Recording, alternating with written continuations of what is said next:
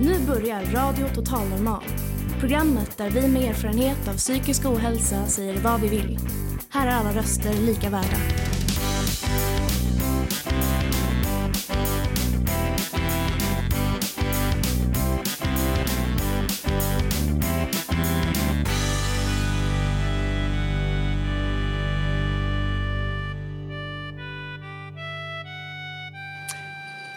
Och hjärtligt välkomna till Radio Total Normal, ditt psyke i eten. Som vanligt hittar ni oss på 101,1 MHz i Stockholms närradio. Idag sänder vi live från Götgatan 38 på Södermalm i Stockholm, precis utanför Fountain House, Stockholm. I dagens program är det väldigt mycket som händer. Först och främst firar vi att Fanzingo, som fyller hela 15 år idag, eh, Ja! Woo! Och vårt program är en del av förfesten och sänds alltså inte bara i närradion idag utan även ute i Alby. Vilka är då Fanzingo? Kanske en del av er undrar. Ja, det kommer ni att få veta senare i programmet av Luis Linneo och Paula Nsribe här idag som finns med oss. Dagen till ära gästas vi även av Manuel Concha som har premiär på sin film Swedi på Viaplay den 1 oktober. Vi kommer även att vika av från fest och firande för att uppmärksamma suicidpreventiva dagen som var i fredags. Och med oss är då gen- Suicid Zeros generalsekreterare Rickard Bracken. I övrigt bjuder vi i vanlig ordning på livemusik, poesi, filosofiska inslag och berättelser direkt ur livet. Så hjärtligt välkomna till dagens program. Jag som är dagens programledare heter Maria Palmqvist. Nu kör vi!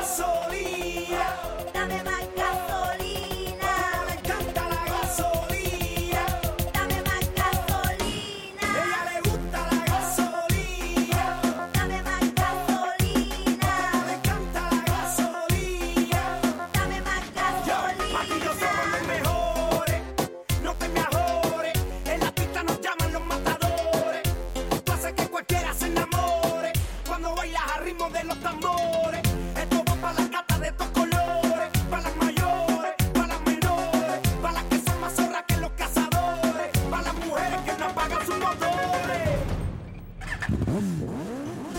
Tenemos tú yo algo pendiente. Tú me debes algo y lo sabes. Conmigo ella se pierde. No le rinde cuentas a nadie. Tenemos tú y yo algo pendiente. Tú me debes algo y lo sabes. Conmigo ella se pierde. No le rinde cuentas a nadie. Súmale mambo pa' que mi gata prenda los motores. Súmale mambo pa' que mi gata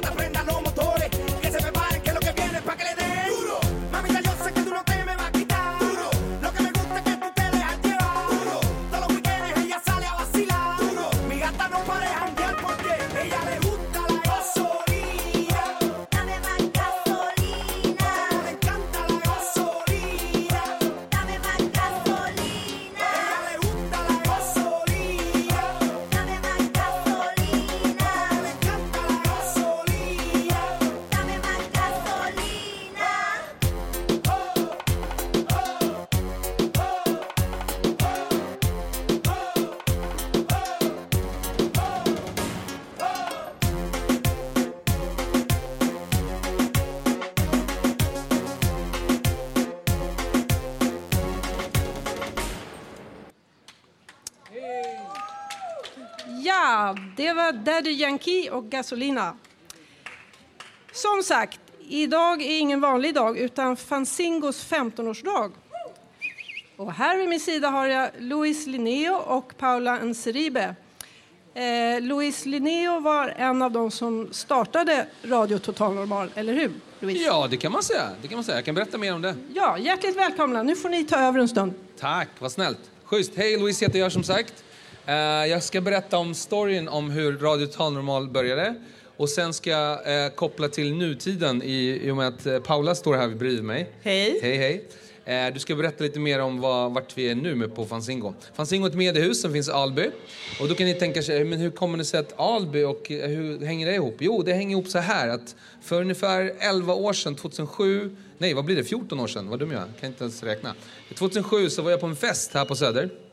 Och eh, på småtimmarna så blev jag kompis med en eh, tjej som hette Iggy Maciel.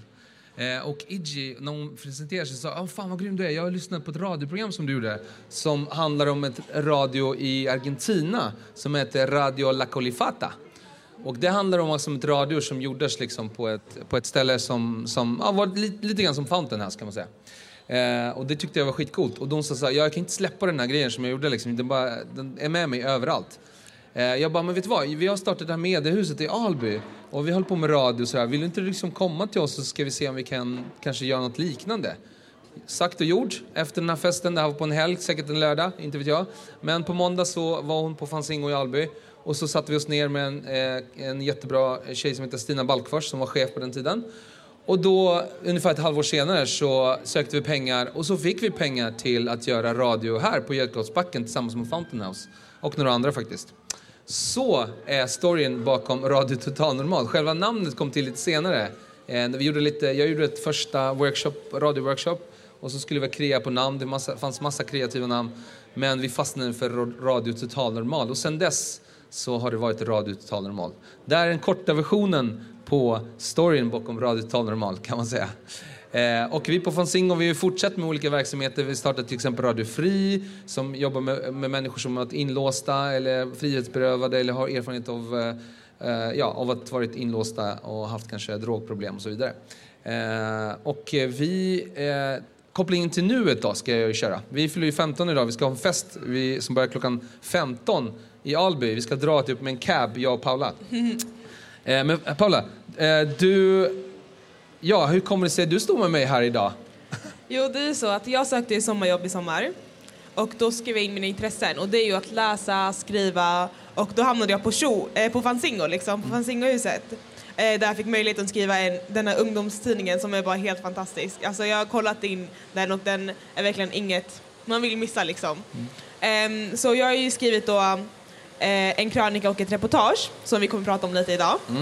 Och det är ju fritidsgården bland min trygga plats som är krönikan och sen har vi Jag har lite extra ljud, Ja. tack så mycket för den. Heja, heja, heja. Det Heja. att fira oss. Och så har vi eh, Att uppleva rasism som jag skrev ett reportage om. När jag intervjuade en vän till mig.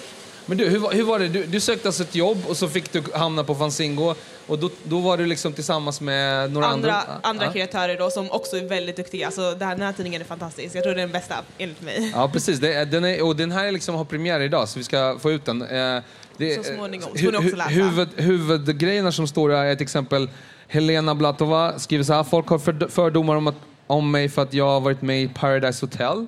Eh, Aki, en rappare. Eh, jag känner frustration och hopplöshet kring, eh, kring det som händer med skjutningar och sånt. En krönika om ungt politiskt engagemang som behövs. Och sen har du två texter också. Precis. Den första texten som jag fastnade vid som heter, ska vi se, den heter någonting om rasism. Ska vi se här. Att uppleva rasism. Att uppleva precis. rasism, precis. Ett samtal mellan två vänner. Hur, hur kommer det sig att du skrev den texten?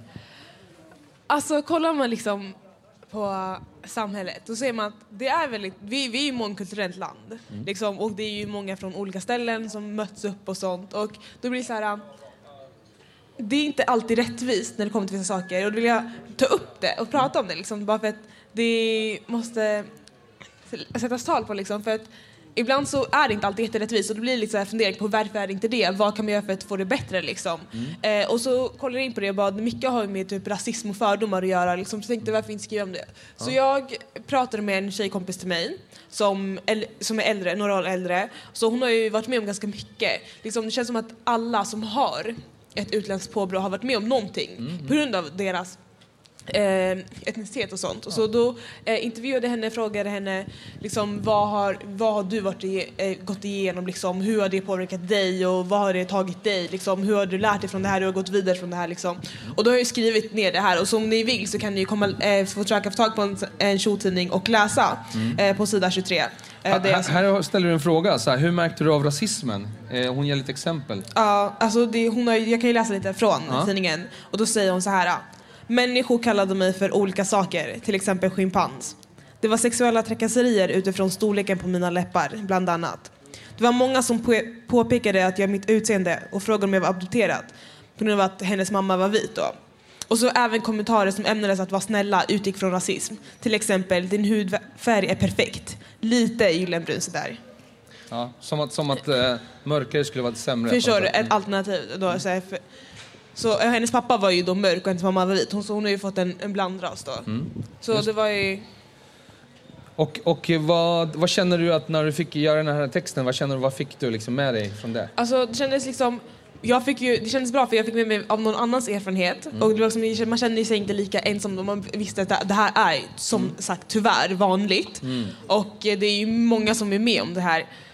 Och sen så har jag också fått med liksom, alltså, att folk ska få lära sig liksom, mer och, om saker, att de tänker mer på vad de säger och eh, hur de är liksom, och försöker bli mer utbildade i Mm. rasism eftersom att det är så ganska stort och viktigt ämne Just det, just det. och problem. Liksom. Ja men verkligen. Jag tänkte vi ska avsluta här nu med ditt sist, din sista text som du skrev. Eh, För det, när du var lite yngre så, så mådde du inte så bra, Nej. bitvis.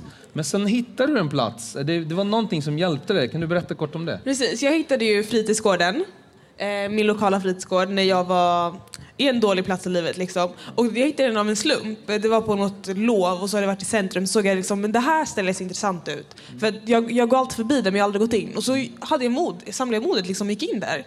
Och så var det liksom en fritidsgård och ledarna som, de var väldigt välkomna. De bara hej välkommen in hit, det här är fritidsgården.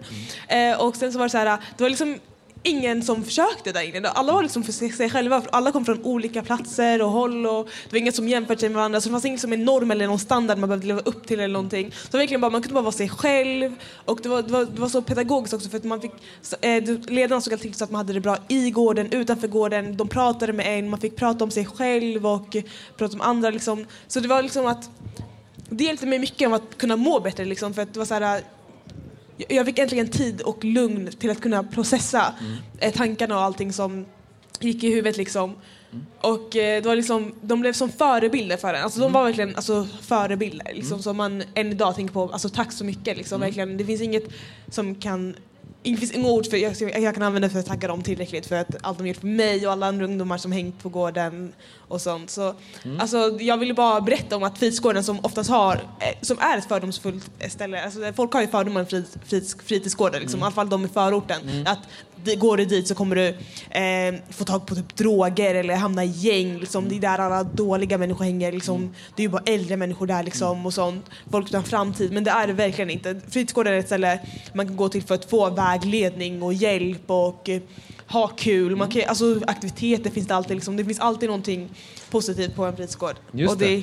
Hjälpte mig en lång Verkligen. väg. Det här är en, en, kärleks, en hyllning och en kärleksförklaring till fritidsgården som du har Ja, och skrivit. mina ledare liksom, Ja. som fanns där för mig. Grymt. Och det är ju det som är så coolt. Jag tänker att det, vi avslutar här eftersom det här Fountain House är ju också en sån plats för må- många människor. De känner sig trygga Precis. och kan, och kan få träffa andra som, som kanske inte är som alla andra men som man får vara sig själv helt Ja, enkelt. det gäller bara att våga, alltså samla Ja. modet för att Ja. det kommer löna sig så mycket. Ja, men det kommer löna sig så mycket. Fett! Och det är egentligen det eh, som Fanzingo handlar om, liksom, kan man säga. Att, att få höra de här historierna, de här perspektiven som man inte alltid får och få göra sin röst hörd och få känna sig liksom, självklar i det här samhället. Och det är därför vi firar 15 år. Och nu ska vi ta en taxi och dra till Alby.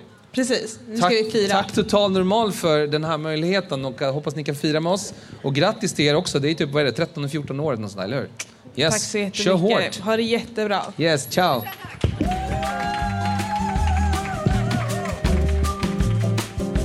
Hej, släng händerna i taket. Ska vi riva hela haket? Så om alla vill ha mer skruv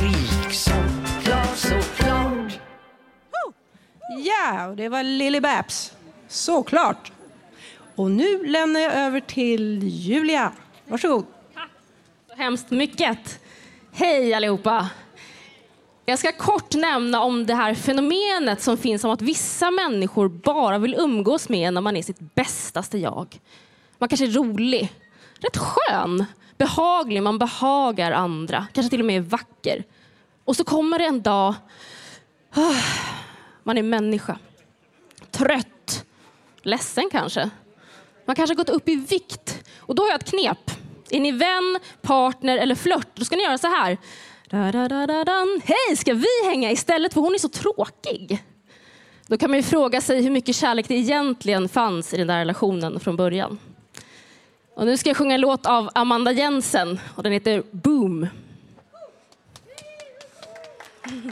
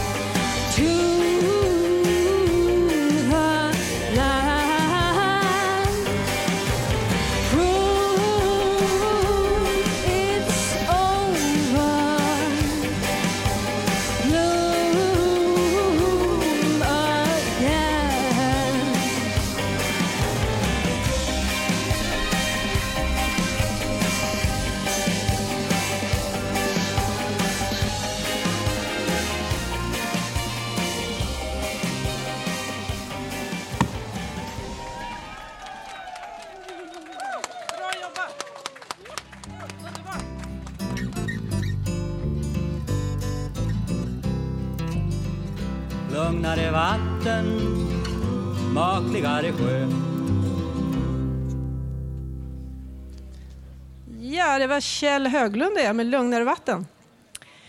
Nu har jag Lilian och eh, Rickard Bracken här från... Eh, Rickard Bracken alltså är från Suicide Zero.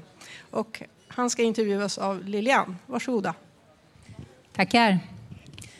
Ja, Suicide Zero är alltså en ideell förening som arbetar för att radikalt minska självmorden. Vet ni hur många självmord som förekommer per år i Sverige? Någon som kan gissa? Det var någon som hade läst på. 1500. Det är en sorglig siffra och det betyder alltså fyra självmord om dagen i Sverige. Eh, och nu har vi alltså generalsekreteraren här från Suicide Zero. Och jag skulle vilja att du berättade lite grann om vad ni gör i föreningen. Ja, men, tack så mycket och tack för inbjudan att vara med här. Och som sagt, alltså i genomsnitt de sista tio åren 1500 människor som dör i självmord. Det är ju helt, jag tycker det är helt ofattbart att det är på det sättet. Um, och tittar man på det över tid så har ju självmorden minskat, men långsamt under 2000-talet. Och för unga så har självmorden också ökat med ungefär 1 per år. Ehm, det finns en nollvision i Sverige och den nollvisionen har än så länge inte gett effekt. Och det vi gör då på Suicide Zero det är att se till att den här frågan kommer upp på dagordningen. Vi tycker den, den får inte den uppmärksamhet som den behöver, den får inte de satsningar som den behöver. Så vi vill att människor som har ett politiskt ansvar ska se till att sätta frågor om självmord, hur man kan förebygga självmorden i fokus. Och sen jobbar vi också mycket med utbildning. Vi tycker att medmänniskor, alla vi, eh, ska ha kunskap om hur möter man en människa som befinner sig i eh, en psykisk kris. Hur kan man prata om självmord och självmordstankar med någon annan? Därför vi vet att det här medmänskliga stödet är oerhört viktigt. Det har varit tyst för länge helt enkelt och vi behöver prata med varandra om vad vi upplever och de tankar vi bär. Det är i sig inte farligt utan viktigt att vi kan göra det. Eh, hur gör man? Alltså, kan du ge några, rikt, några råd? För att, alltså, det, det känns ju ofta som lite svårt att ta upp den frågan när man ser att någon mår dåligt. Eh, har du självmordstankar? Eller hur gör man när man möter någon som man tror är på väg åt det hållet? Ja, först så tycker jag att man ska tänka på det på olika sätt. Dels kan det handla om bara människor som man undrar över lite grann. Det man kanske går igenom en förändring i livet. Säg att man skiljer sig eller att man får barn eller att man går i pension. Det kan också vara en, en, fråga att, en anledning att fråga verkligen hur, hur man har det och lyssna på det personen berättar. Eh, för det kan också vara en startpunkt till någonting som blir mycket djupare och svårare. Och om man är orolig för personen och tänker att han eller hon kanske har tankar på att eh, ta sitt liv, då tycker jag att man ska fråga om det rakt upp och faktiskt stå emot det här att det känns jobbigt. Att eh, lite grann tvinga sig själv att säga det. Att, eh, eh att man kan säga att jag kan förstå att din situation är jättesvår och jag undrar, har du tankar på att, att ta ditt liv? Är det på det sättet? Och om personen berättar om det, då behöver man vara kvar och lyssna på det. För tankarna i sig är inte farliga. De är vanliga. Det är en stor del av befolkningen. Folkhälsomyndigheten säger att ungefär 13 procent totalt av befolkningen har eller har haft självmordstankar. På ett år är det ungefär 3 procent av befolkningen. Så det är liksom en vanlig erfarenhet. Det är inte någonting som handlar om bara några enstaka människor. Och då behöver man prata om det. Men däremot om man i samtalet har planer eller gjort försök, då är det viktigt att se till att man som medmänniska hjälper personen att få också ett professionellt stöd. Men man kan komma väldigt långt också med det medmänskliga. Att bry sig om, att lyssna, att visa att man finns där, föreslå att gå ut tillsammans på en promenad eller vad det nu kan vara och prata om det man upplever. Ja, jag, jag, var ju, jag var där en gång i livet för länge sedan och jag hade verkligen önskat att någon hade frågat hur mår du? Eh, men det, folk vågade inte tror jag och själv så är det ju ingenting som man tar upp och säger jag mår så dåligt så jag vet inte hur jag ska kunna orka leva längre. För det vet man, alltså det, det känns som att det skulle skrämma folk. Så det är svårt att prata om det själv och det är också svårt för andra att våga våga möta och lyssna. För man behöver ju inte komma med något råd. Man behöver mest bara finnas där och lyssna tror jag. Jag tror att också att även om man frågar så kan man ju fråga på ett sådant sätt så att man märker att det är en stängd fråga. Att trots att jag skulle fråga dig i den situationen kanske du känner att nej men den här personen vill egentligen inte veta och då är man tyst. Så att man behöver fråga och visa att man finns där och kanske fråga igen och så. Och jag tycker också att man, om det är en människa som man känner till, man ska berätta att det är en person man bryr sig om, som man tycker om, att man har sett att det verkar vara jobbigt eh, och att man gärna vill veta hur det är. Eh, lite grann sådär artigt påträngande kan man vara i de situationerna. De som jobbar hos er, är, är ni utbildade eller är ni eh, vanliga människor som finns till för att hjälpa andra? Ja, alltså, på Suicide så är vi ju inte utbildade på så sätt att vi är utbildade, vi är psykiater eller sjuksköterskor eller någonting sånt där. Men däremot de som jobbar hos oss har ju en utbildning i sin profession. Vi jobbar ju mycket till exempel med information, kommunikation och då har vi människor som är duktiga på det. På utbildning har vi. Och sen har vi ett expertråd knutet till oss eh, med människor som är väldigt kunniga och som har forskningen bakom sig och sådär.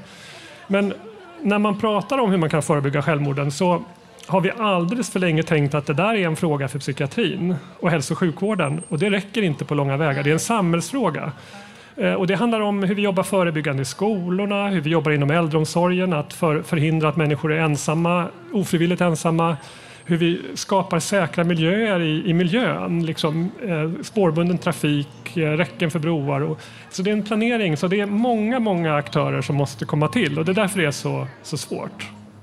Om, om jag fattar rätt, är det så att ni jobbar mera lite övergripande? Det, man ringer liksom inte till er när man mår jättedåligt och ber att få någon att prata med, utan ni jobbar på, på ett, ett plan ovanför där, där det liksom, man tar hand, Det, det är riktigt att tar hand om systemfelet nästan. Vi har inte en direkthjälp, men däremot så finns det många organisationer som har det. Eh, till exempel så driver Mind någonting som heter Självmordslinjen som drivs av ideella aktörer. Eh, BRIS har ju eh, för unga, det finns jourhavande press, det finns jourhavande medmänniska. Så att vår bild är att man behöver inte ännu en till linje och ännu ett nummer att ringa. Men däremot behöver vi se till att hela samhället är med och jobbar med den här frågan. Så vi jobbar till exempel mycket på politisk nivå med kommunerna för att få dem att jobba med det här på ett bättre sätt. Eh, Men vi jobbar också med förebyggande insatser. Så vi har ett arbete som vi kallar för livsviktiga snack som vänder sig till föräldrar som har barn i åldern 9 till 12. Och som handlar egentligen om att hur man som förälder kan stödja barn eh, att, för att de ska kunna uttrycka sig kring hur man har i livet. Att berätta om det som är roligt, berätta om det som är jobbigt. För vi vet att just den där förmågan att kunna göra det, den är väldigt skyddande. Och hamnar man i en svår situation senare, kanske i tonåren, så kan det vara livsavgörande att faktiskt kunna berätta, be om hjälp och så vidare. Och här har vi haft skillnader mellan kvinnor och män också, där vi män på grupp är ofta sämre faktiskt på det. Är ni sämre på att berätta om hur ni har det? Om jag, om jag pratar på gruppnivå Ja. så är det så, Ja. skulle jag säga. Sen är det ju såklart, vi är ju olika och eh, vissa är jättebra, andra inte alls. trä- Men det är också en fråga om att träna sig i det och det är också en fråga om mansroll och så vidare. Vad som betraktas vara liksom manligt och så vidare. Männen sitter kanske mera på krogen och dricker öl och tycker att det livet är jobbigt och håller mera tyst. Ja, man, man delar inte på samma sätt eh, och det skulle man göra för att, att just att prata om vad man upplever i sin situation, det är viktigt och det är en viktig skyddande sak. Sådär. Mm. Märks det i självmordsstatistiken också att det är fler män eller fler kvinnor? Och, eller vilka är de som begår självmord egentligen? Vilka är de vanligaste? Ja, alltså det är ju 70 procent män som dör i självmord, Jaha. 30 procent kvinnor. Oj, det var skillnad. Det är stor skillnad. Ja. Eh, De som har allra högst risk att dö i självmord är män 85 plus. Jaha. Eh, Och vanligast förekommande är det väl i gruppen 45 till 65. Sen har yngre personer är det mycket vanligare att man har självmordstankar till exempel och gjort självmordsförsök och så vidare. Det är ovanligare i den äldre gruppen men ändå är det där som man i större utsträckning dör. Så att man kan liksom inte riktigt koppla det att om man har mycket självmordstankar och så vidare att det leder, automatiskt leder till fler självmord. Jag förstår. Vad ser du som, som den största anledningen? Alltså, har, har, ni några, har du några tankar kring vad är det som utlöser att man faktiskt begår ett självmord? Jag tycker man ska se på självmord som ett uttryck för ett lidande som är så stort så att man i den stunden inte tycker att man har någon annan lösning. Eh, och, eh, man har tidigare, tycker jag, i för stor utsträckning sett, på, sett det på som en, en orsak på grund av en psykiatrisk diagnos. Men att det är mer livsomständigheterna att man, och ett tänkande i stunden som gör att man, man ser inte någon annan utväg. Och ofta har man ett väldigt depressivt tänkande, vi alla som befinner oss i den situationen. Och då, det är där vi behöver hjälp utav medmänniskor att härda ut precis på den här toppen. Och kan man göra det och ta sig igenom krisen, då kan man se hur kunde jag tänka så? Det fanns ju visst en lösning på det här.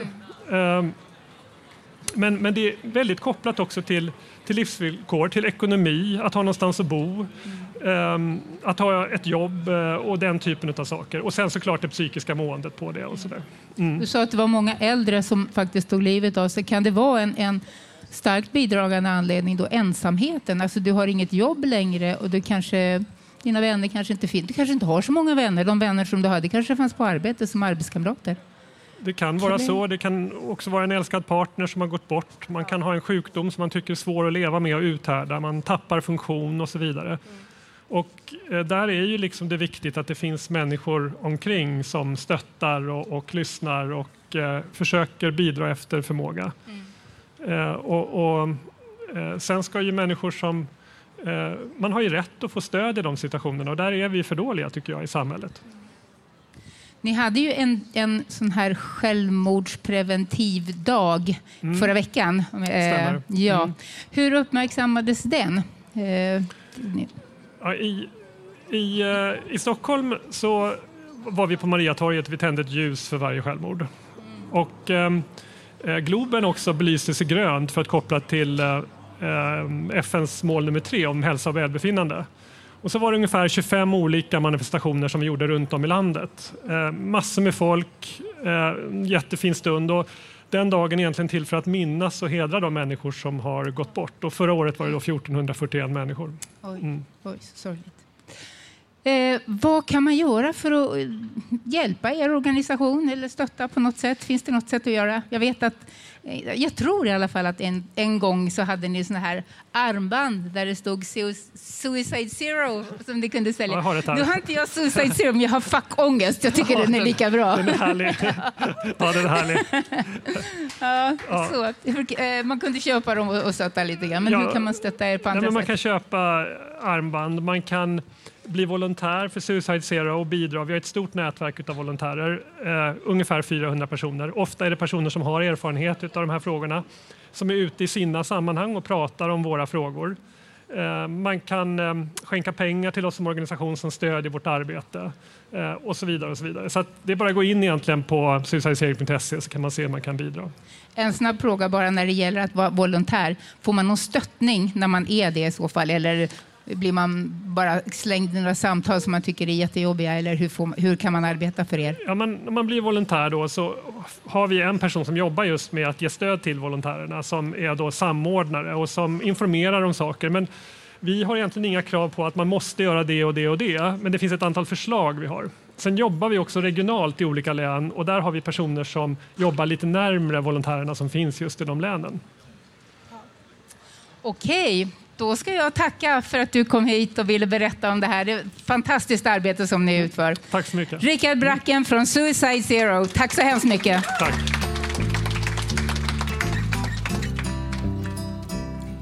Jaha, det var Kjelle igen då.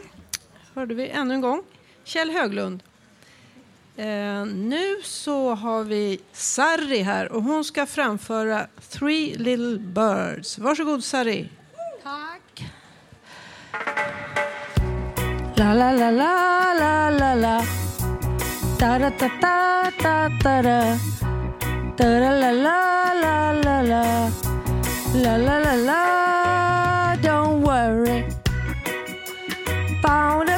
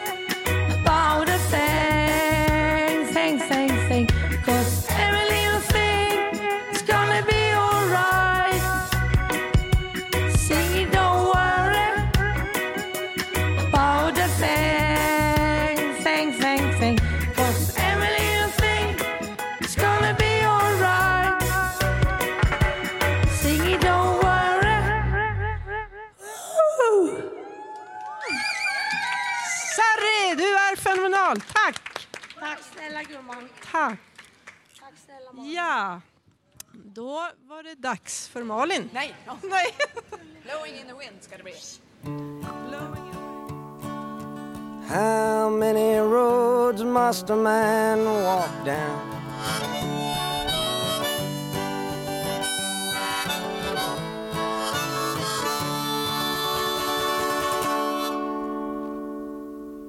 Tack Bob. Hej Elinor. Du ska prata om en förebild som eh, du har. Varsågod.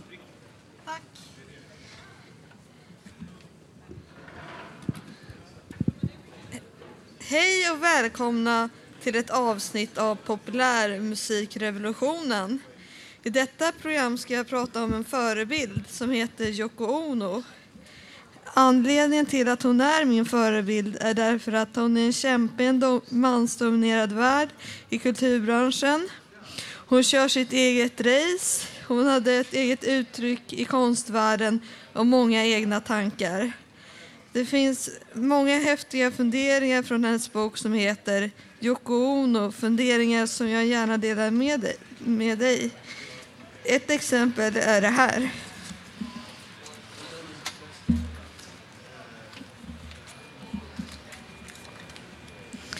När Imagine först låg på skivdiskarna anade ingen att motsättningarna mellan Öst och Västtyskland skulle försvinna. Men eh, Berlinmuren revs, EU skapades och Nord och Sydkorea håller på att återförenas. Det John sjöng om håller på att bli verklighet. Men det är fel att säga att det är sången som har fått förändringarna till stånd. Det är också fel att säga att John inte hade en aning om att förändringarna var på gång. Ehm, så jag kan inte tänka mig något annat än viljan hos en större existens. En som vida överträffade Johns tanke har arbetat för detta. Det här är inget som bara kändisar får uppleva. Det kan vem som helst få uppleva. Fast beträffande John är det möjligt att det blir extra tydligt att det där är något som den där John har gjort. Det som en enskild person, kändis eller ej, har gjort eh, vid en särskild tidpunkt kan helt säkert få betydelse och bli ett viktigt bidrag till mänsklighetens historia. Men det kan lika gärna röra sig om en croissant som någon bagare på något bageri har bakat eller grönsaker som har skördats på ett fält någonstans och blivit till mat som har räddat livet på någon eller gjort någon friskare. Det man skapar lämnar en och arbetar sedan vidare på egen hand där han hamnar. Allt detta är den person som en gång varit upphov till det hela fullkomligt omedveten om. om. Och om han eller hon behöver heller inte känna till det. Det är det som är så spännande med ödet. Det är bara det måste göras något, annars sätter krafterna inte igång. Först och främst börja med god vilja. Vi är i en tid där godhet och god vilja och god inställning har blivit oerhört viktiga. Låt oss vara fullständigt medvetna om att var och en av oss, vad vi var och en av oss gör för att förändra världen. Låt oss fyllda av vilja, god, god vilja sända ut goda vibrationer i världen och universum.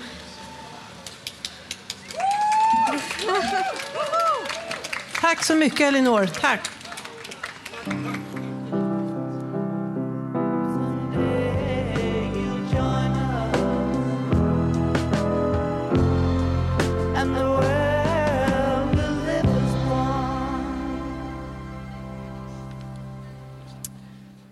Ja, det var ju John Lennon.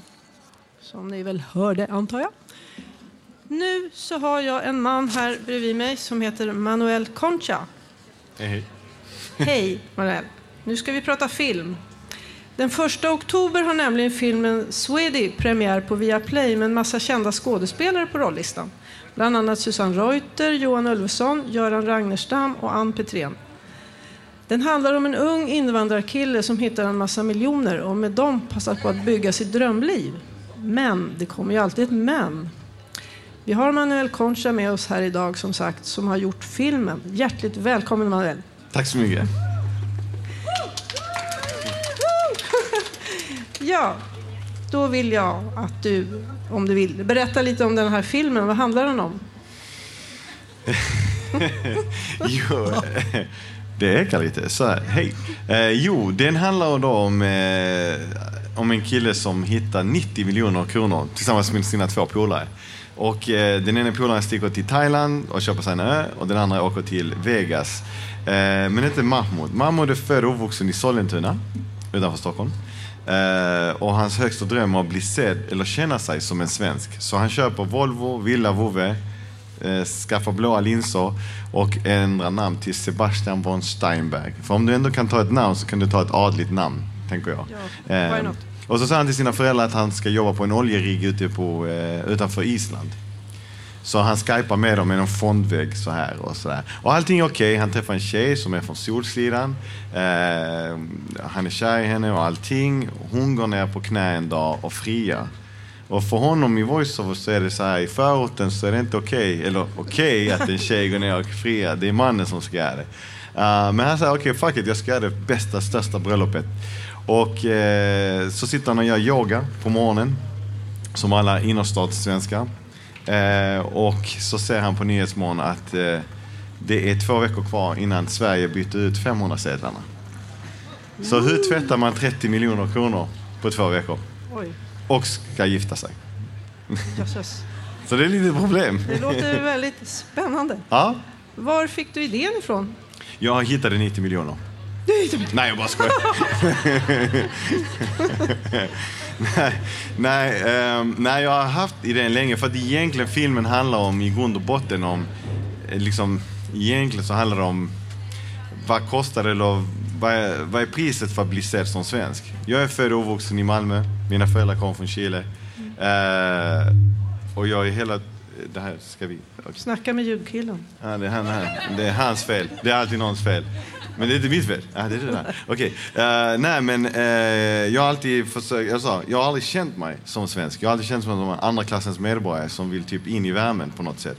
Eh, tyvärr, det är en sanning. Vi kan säga mycket i Sverige att Sverige är ett jämlikt land, men det är inte så jämlikt, tyvärr. Det stor, råder stora klasskillnader och det är en stor polarisering mellan människor, tycker jag. Mm. Nu är det väldigt politiskt där, men det, det är liksom sanningen. Och det finns en stor grupp människor som jag som har aldrig fått känna oss som hemma eller tillhöra någonting. Och vi är, vi är inte hemma heller i våra föräldrars hemländer. Eh, som vi är ändå, vi har en kultur, vi har ett språk, extra språk och allting. Men vi är fortfarande, vi är svenskar, eh, trots allt. Eh, men i alla fall så hade jag lite idén om det och sen så, ja, de här pengarna, jag stod, alltså det hände ju på riktigt 2017 eh, då Sverige bytte ut sedlarna. Så, Mm. så tänkte jag, tänk på alla de som sitter inne. Hur gör de i den här situationen? Ja, får lite problem där. Ja. Ja. Och den, jag förstår att den handlar om dig då, filmen naturligtvis. Eller, naturligtvis. Eller? alltså inte de här pengarna, men Jo, nej, men det är så. Alltså, det är klart att det, man tar mycket av sitt eget liv. Och jag menar, jag träffade en tjej från Solsidan, eh, flyttade upp till Stockholm. Och om jag var en, en outsider i Malmö så då jag, förstår ni vilken outsider jag var här i Stockholm. Eller är Mm. här i Stockholm. Folk förstår inte ens vad jag säger. Förstår ni vad jag säger så ni behöver inte undertexta. Så. här. Men, eh, nej men eh, så de här, alltså saker och ting som var vanligt för henne, om man säger så, kanske inte var så vanligt för mig. Nej. Eller saker och ting som var vanligt för mig är inte så vanligt för henne. Eh, men eh, vi har hållit ihop. det är 12 år nu, eller 11, så Mhm. det är okej.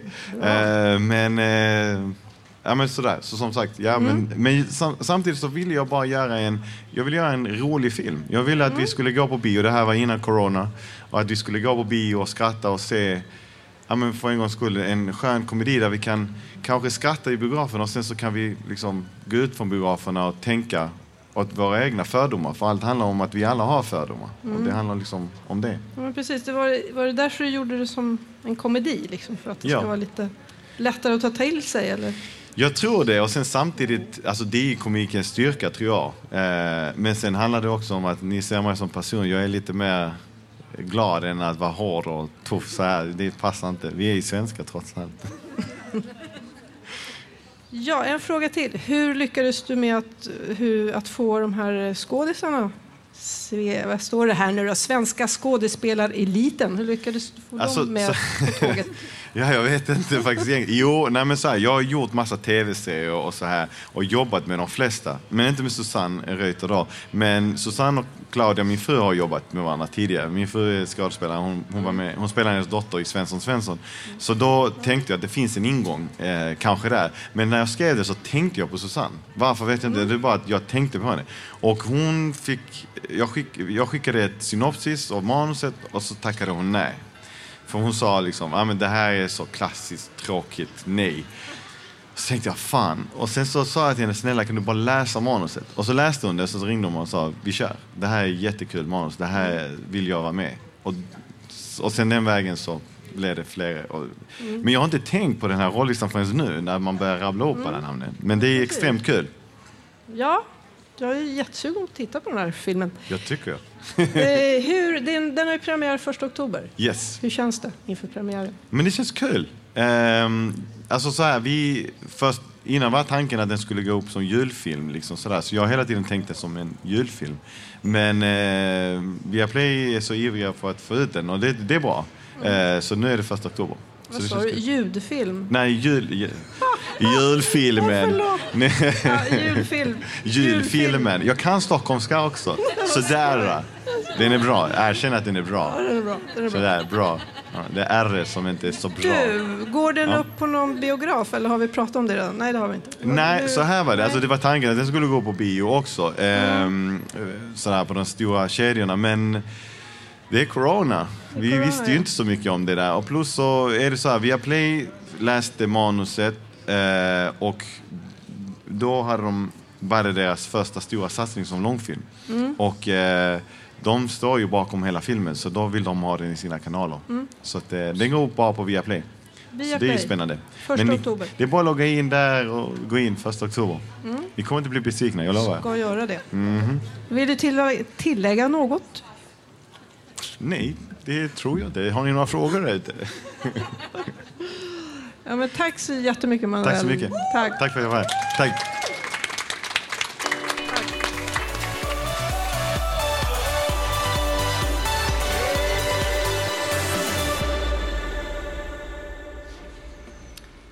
Don't... Ja. Don't you worry child. Nu kommer Carl Hampus att framföra en egen låt. Varsågod. Hej Johan.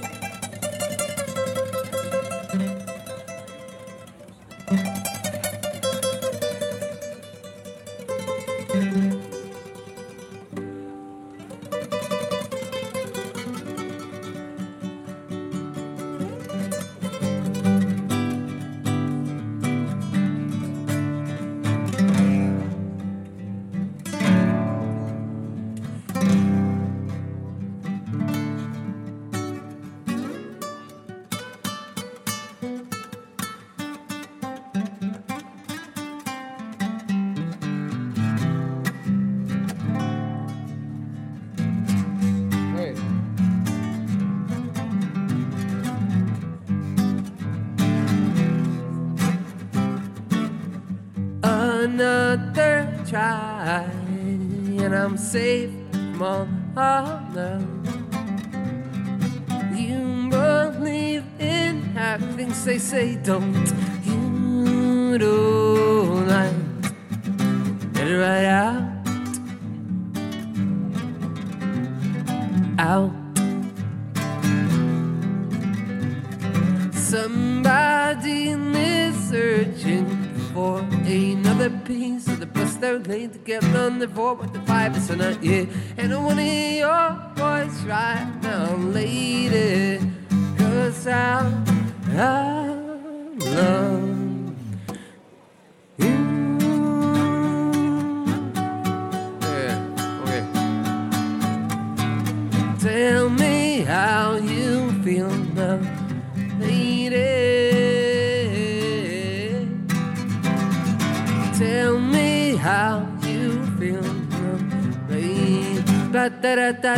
tara ta tara tara na na na.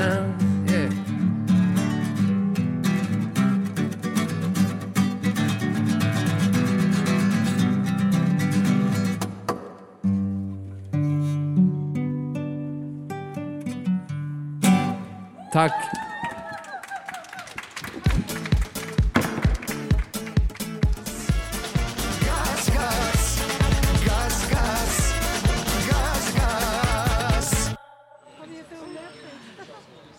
Ja, det var Goran Bragovic, Gas, gas, gas. Och nu har vi Ebba Cecilia här. Hej Ebba! Hej Maria. Ska Hej. du läsa en dikt? Ja. Jag, jag heter Cecilia Malmsten och jag har varit gammal medlem sedan 86. Och jag brukar läsa i radion, spela och, och sjunga och så vidare. Egna dikter. Nu hittade jag en på tolvslaget i radion. Nu läsa om dikt. Jag hittade en författare som heter Per Helge. Och om man sa om honom, jag visste ingenting, men här står, lånar jag en bok om honom. Han är född 45, han är poet och författare, bosatt i Västmanland. Och han har gett ut 20 böcker, poesi, lyrisk prosa och så vidare. Och den här bok, lyrikboken heter Folksånger. Det är olika delar och en del heter Lagor eller en sång. Det är strofer här. Den börjar. Lagården står övergiven, tigande mot bygatan. Om somrarna sänder gårdsalmen upp rotskott i anfallsvågor längs stenfoten. Dörren hållen med en enkel hasp. Innanför lutar spett och skyfflar, högafflar och grepar. På väggen hänger seldonen och hästarna som om någon för ett ögonblick vänt ryggen till. Utanför en tisdagsmorgon tidigt i april, men där inne i hörn och fönstersmygar ligger lager av tystnad tätt packade. Väggarna är klädda av ljud som aldrig mer ska höras. Undanställd i en kallkätte, den trötta mjölkpallen. Benen skrevar som en utkalvad ko. Hållen på plats av pelaren av ett slitet ljus, en orörd stillhet. I decennier ett litet altare för den tro som övergivits. Så det är den sista här. Så här. Jag sätter mig på pallen, omsluts av auran av en gammal katedral. Tolv bås för korna. Över vart och ett en tavla med ett namn. Stella, född 29 september 54. Betäckt den 14 april. Kalv den 10 januari. Under tavlan står tomheten efter Stella. Foderrännan tömd. En högaffel som tynar. Ljuden av klövar, idisslande käftar. Fallande skit. Allt har torkat in i tak och väggar. Tack. Woo! Tack Cecilia! Bravo! Daylight come and one go home. Day,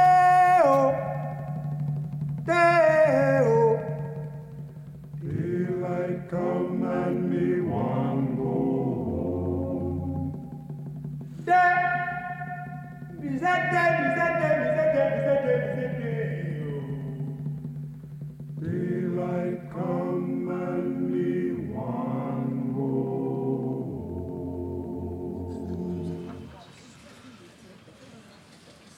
Harry Belafonte. Deo. Nu har Felix stigit upp på scenen. Hej Felix! Vad, vad ska du berätta om? Jag ska berätta om min film Being a Dog, marknadsföring.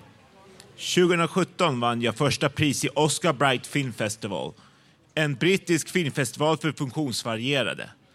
Med min film Den udda begravningen. Det är en road movie om min judiska mormors begravning. Släkten åker till Tatrabergen för att sprida ut mormors aska. Den här filmen visades på många filmfestivaler, filmfestivaler även i flyktinglägret Moira i Lesbos. Efter visningen kom en man fram till mig och kysste mig på handen och kramade om mig och berättade på arabiska, som översattes till mig, att han har gjort en liknande resa i Syrien med sin familj. Det är historier som berör människor på djupet oavsett kultur, tradition, religion eller funktionsvariation som jag vill ägna mitt liv åt och som jag vill berätta om i detta radioprogram. Jag heter Felix Svan och är 28 år gammal. Jag lever med en autismdiagnos. Trots det vill jag att det ska vara självklart för mig att tillhöra samhället. Jag vill berätta för svenska folket och andra folk hur viktigt det är med rätt bemötande. Jag vet att min autism har försvårat för mig att ha tillfredsställande relationer med andra och klara av skolor, utbildningar och jobb. Jag vill att det ska vara självklart för mig att ha ett liv som flesta andra tar för givet. Min senaste film, Being a Dog, handlar om en ung man som känner sig utanför de flesta sammanhang så till den milda grad att han förvandlas till en hund och tillbaka till en människa när tillfälle för ett riktigt möte mellan människor ges.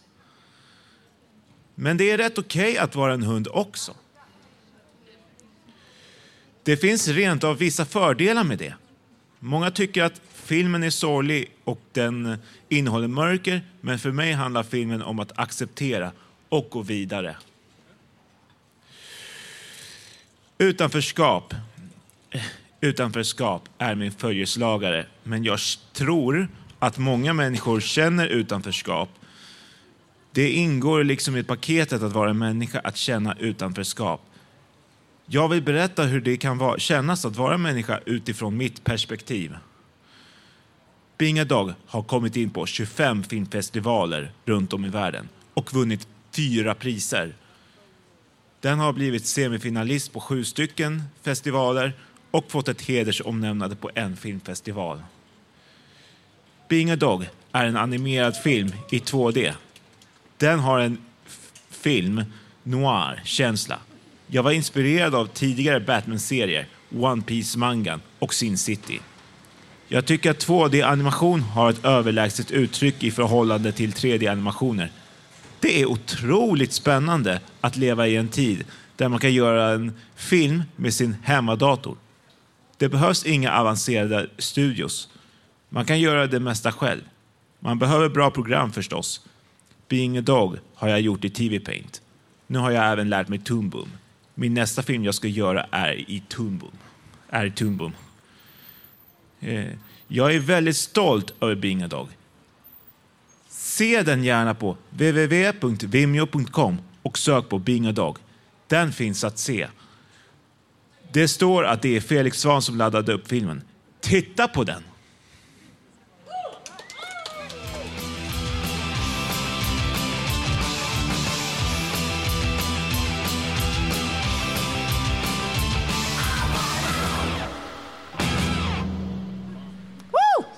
Halloween, I want out. Nu, kära vänner, ska vi sluta för idag. Det var alltså allt vi hade att bjuda på idag. Nästa livesändning blir inte förrän i oktober eftersom vi måste söka pengar inför nästa år veckorna framöver. Men håll utkik på hemsidan så hittar ni information om nästa sändning. Vill du vara med i programmet kan du höra av dig till malin, malin at radiototalnormal.se. Du kan alltid lyssna på oss via www.radiototalnormal.se eller på Soundcloud och iTunes. Du kan också hitta oss på Facebook, Twitter och Instagram.